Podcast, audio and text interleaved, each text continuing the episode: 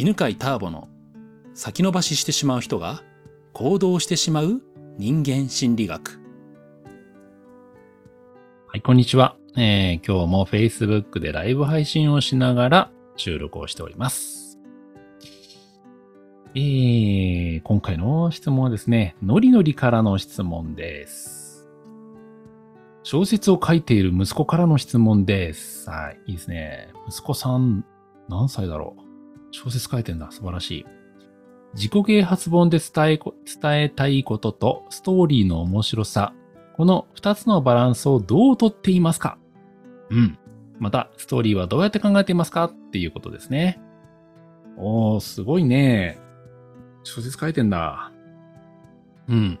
うーんと、そうね。まあ今までですね、まあ成功小説っていうね、分野を作って、で、まあそれでね、ビジネス書のノウハウを物語の中で、えー、伝えるということをやってますね。まあ、出版したのは9冊なんですけど、うんと、そうね。まずね、あの、物語形式でノウハウを伝えるってことなんですけどね、えー、一言で言うとね、めちゃめちゃ大変なのね。うん。大変。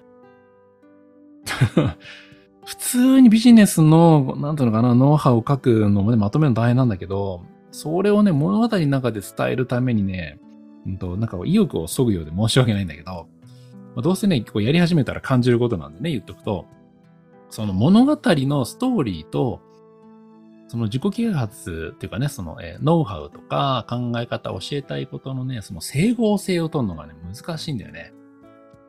つまりさ、えっ、ー、と、物語に関係ないような教えが入ってたらば、なんか、取ってつけたようなものが入ってきちゃうじゃん？うん。で、読んでる人はやっぱ思うじゃん。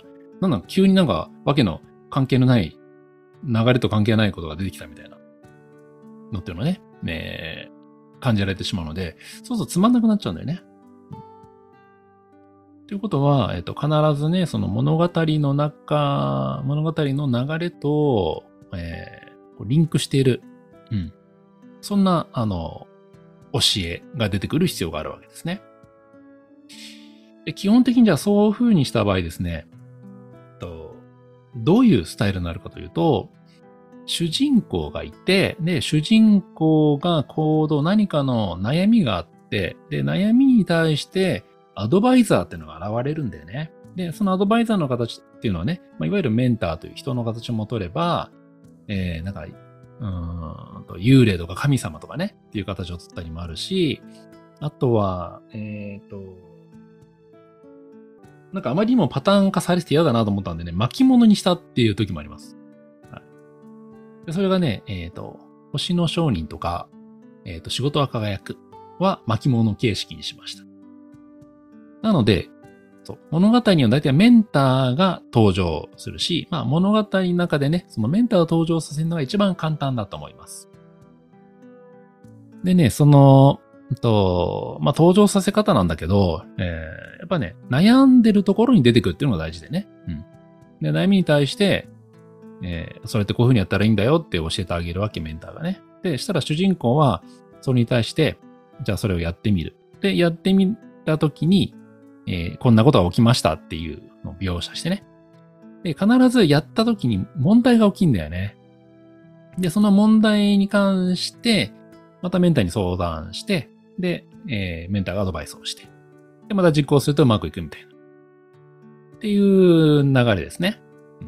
で、うまくいくと、結局、新しくうまくいくと、新しい問題って生まれるじゃないですか。例えばね、えー、そうだね、うんと、じゃあ、恋愛で言うならばね、うん。まあ、最初モテたいなと思ってるところで、じゃあモテ方というかね、うんと、まあ、女性で言えばお化粧とかね、うん。ファッションとかね、うん。まあ、そういうのを気を使うようになって、そしたら可愛くなって、可愛くなるとね、えー、なんか男性からもね、あの、可愛いって言われるようになって。でしたら彼氏ができましたみたいな。それがね、最初モテなかった彼氏欲しいなっていうところから解決策としてね、えー、おしゃれを学びました。で、学ぶと彼氏ができましたっていう成功が生まれるんだけど、今度付き合い始めると、付き合った時で新しい問題が生まれるんだよね。まあ、それが例えば、えっ、ー、と、二人の時間が合いませんとか、うん。それからなんだろうな、なんかこう、趣味の時間が取れなくなっちゃいましたとか、うん。なんかお互いに、えー、話が合いませんとか、うん。なんか束縛をしてしまうんですとか、嫉妬してしまうんですとかね。新しい問題が生まれるわけ。で、今度はしたらその新しい問題に対してまたアドバイスをもらって、で、行動ししてみると。っていうふうにね、うんと、まあ、進んでいくわけですね。で、恋愛から今度結婚すると。で結婚するとまた、それがね、うまくいったと思いきや、そこからまた新しい問題が発展するじゃないですか。そういうふうにね、あの、悩みがあってアドバイスもらって行動して成功する。で、成功するとそれがまた新しい問題を生むっていうふうにすると、読んでる人は面白いんだよね。だってうまくいったと思ったらまた問題起きたってなって、えー、目が離せなくなるわけ。まあ、これがね、あの、最後まで読ませるコツで、うんと、一区切りつけないって結構大事なのね。うん。あの、うまくいきました。で、あの、第一章終了にすると、もうそこであなあ、よかったって、またじゃあちょっと時間空いたら2章、2章目からスタートしようってなると、2章目から開けなくなるんですよ。で、どうするかっていうと、1章の終わりでうまくいった。しかし、えー、電話がかかってきて、ね、大変です。こんな問題起きましたっていうね、緊急事態を知らせる電話だった。で、終わらせる。と、と、え、何の問題？って、ね。せっかくうまくいってほっとしたのに、何の問題ってなって、第2章の、とりあえず最初読み始めてしまう。で、引き込まれていくんですよね。というようにね、えっ、ー、と、引き込むような物語にしたいんであればね、うんと、何一段落つけない。一段落ついたらすぐさまそれが問題になるようにするといいですね。そんな観点でね、あの、チャンスとかね、あの、まあ、どの本もそうなんですけど、読んでみてください。えー、なんか、次から次にうまくいったと思うと、それがまた問題を生むっていうのがね、えー、積み重なりますので。っていうのがね、あの、自己啓発で伝えたいことと、ストーリーのまあバランスですよね。うん。だからどうしてもね、その、普通に自己啓発の本とかね、ビジネス書を書きたいと思って書く分量は、えー、成功小説には入れられないですね。まあ、その3分の1くらいしか入れられないですよ。うん、やっぱ物語部分の方が全然多くなりますからね。まあ、3分の1も入んないかな。4分の1とかかな。うん。でもね、全然それでいいと思う。あの、物語が面白くてね、あの、主人公に共感しながらね、うんと、追体験っていう、なんつうのかな、あの、一緒に体験しながら、えー、物語を体験していくと、そんなにね、その一個一個のうんと、学びの感動っていうのかな、ね、感じることが多いので、えー、満足感が大きいんですよ。だからさ、ね、未だに言われるけどさ、チャンスの中でね、えー、構えて、打って狙いを定める。あれを15年前に読んで、それ実践してるんですよっ。で、今会社経営がね、うまくいってますっていうね、人とかいるんですよ。この間そうそう、あの、桑名さんっていうね、だとお会いしたんですけど、えー、その方ね、あの、そのチャンスの話をしてくれててね。うん。だから、それってその主人公がね、確かあの、と行動できなくて、えー、何をやったらいいのかわからないっていうか、あこれをやったら成功するかわかんないからなかなか行動できないって言った時に、えー、メンターの三池さんがしてくれたアドバイスなんですよね。とにかくね、あの、どんどん行動しなさいと。で、それ例えて言うならね、えバッターがね、えー、ボックスに入ってね、バッターボックスに入ってね、えー、構えて、とりあえず来た、来た球は打てと。で、打って振ってみろと。振ってみて、次の、えー、の時に修正すればいい。狙いを定めるのは、一回振ってね、打ってからの次だよと。で、多くの人はね、構えてからめちゃめちゃ狙いを定めるわけ。狙いを定めて定めて次絶対見逃ししないぞって、完璧なホームラン打ってやるぞって言って、えー、結局あの、固まったし、固まったままね、行動できないってなるってね。っていうのが、その、なんていうかな。ノウハウで伝えると、まあ今みたいな、うんと、何？えー、ホームランをね、狙わないようにしましょうみたいな。とにかくね、試してみることが大切ですっていう風になるんだけど、それがね、主人公の行動とかね、あの、心情に沿って説明するとね、すごい共感しながら、わかるってなるし、そして、えー、最初ね、行動できなかった主人公がね、よし。今回は、えー、構えて、ね、とりあえず撃ってから狙いを定めようみたいな。で、実際行動してみるみたいな。で、それを見ると、そっか、こうやってやればいいんだっていうね、イメージトレーニングになるんだよね。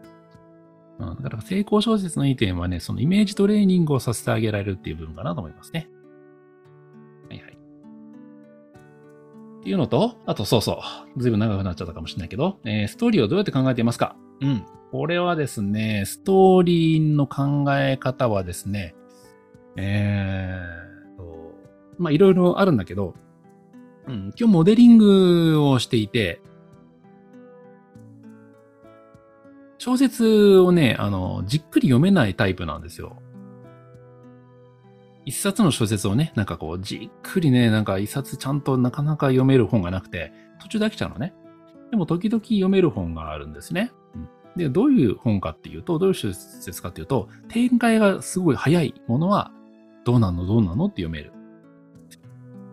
で、えー、まあ本を読むのはなかなか苦手なんですけど、でも映画だと、えー、結構最後まで見れる。うん。なんでかというと2時間で終わるから。なのでね、えー、最後まで読んでもらうために、うん、展開が早くて、そして映画みたいな本にしようとしてます。っていうと、2時間くらいで展開される物語ということなんで、だから映画をね、モデリングにしてるんだよね。映画モデリングしてます。はい。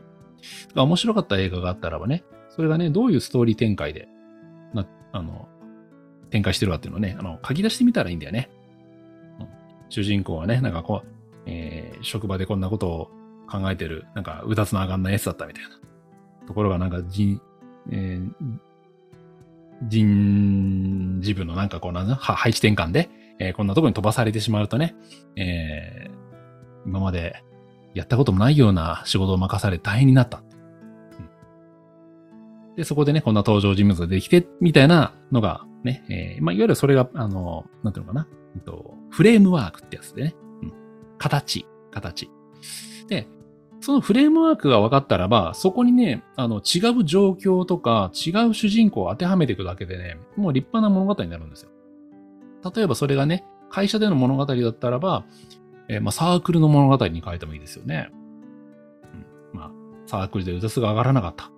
で、ところがね、そのサークルが、えー、なんかこう、そうね、存続の危機にあってね、うん、えー、解散になってしまった。で、同じようなサークルに入ったらば、そこで、ね、大変な目にあったみたいな。とかね。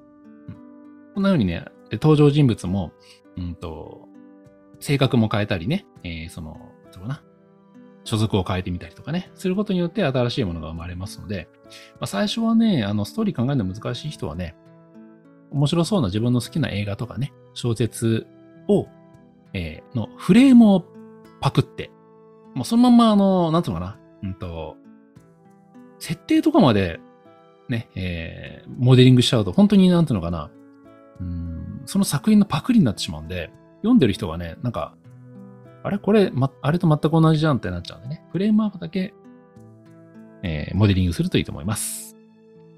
はい。ということで、ちょっとね、今日は珍しいね、質問でしたね。えー、本の小説の書き方についてね、お話をしました。えー、今日お答えしたのは、小説を書いてるね、息子さんからの質問で、自己啓発本で伝えたいこととストーリーの面白さや、この二つのバランスをどうとっていますか？また、ストーリーをどうやって考えていますか？について回答しました。はい。では今日はこんなとこで、また次回お会いしましょう。ありがとうございました。この番組は犬飼ターボ、ナビゲーター竹岡由伸でお送りしました。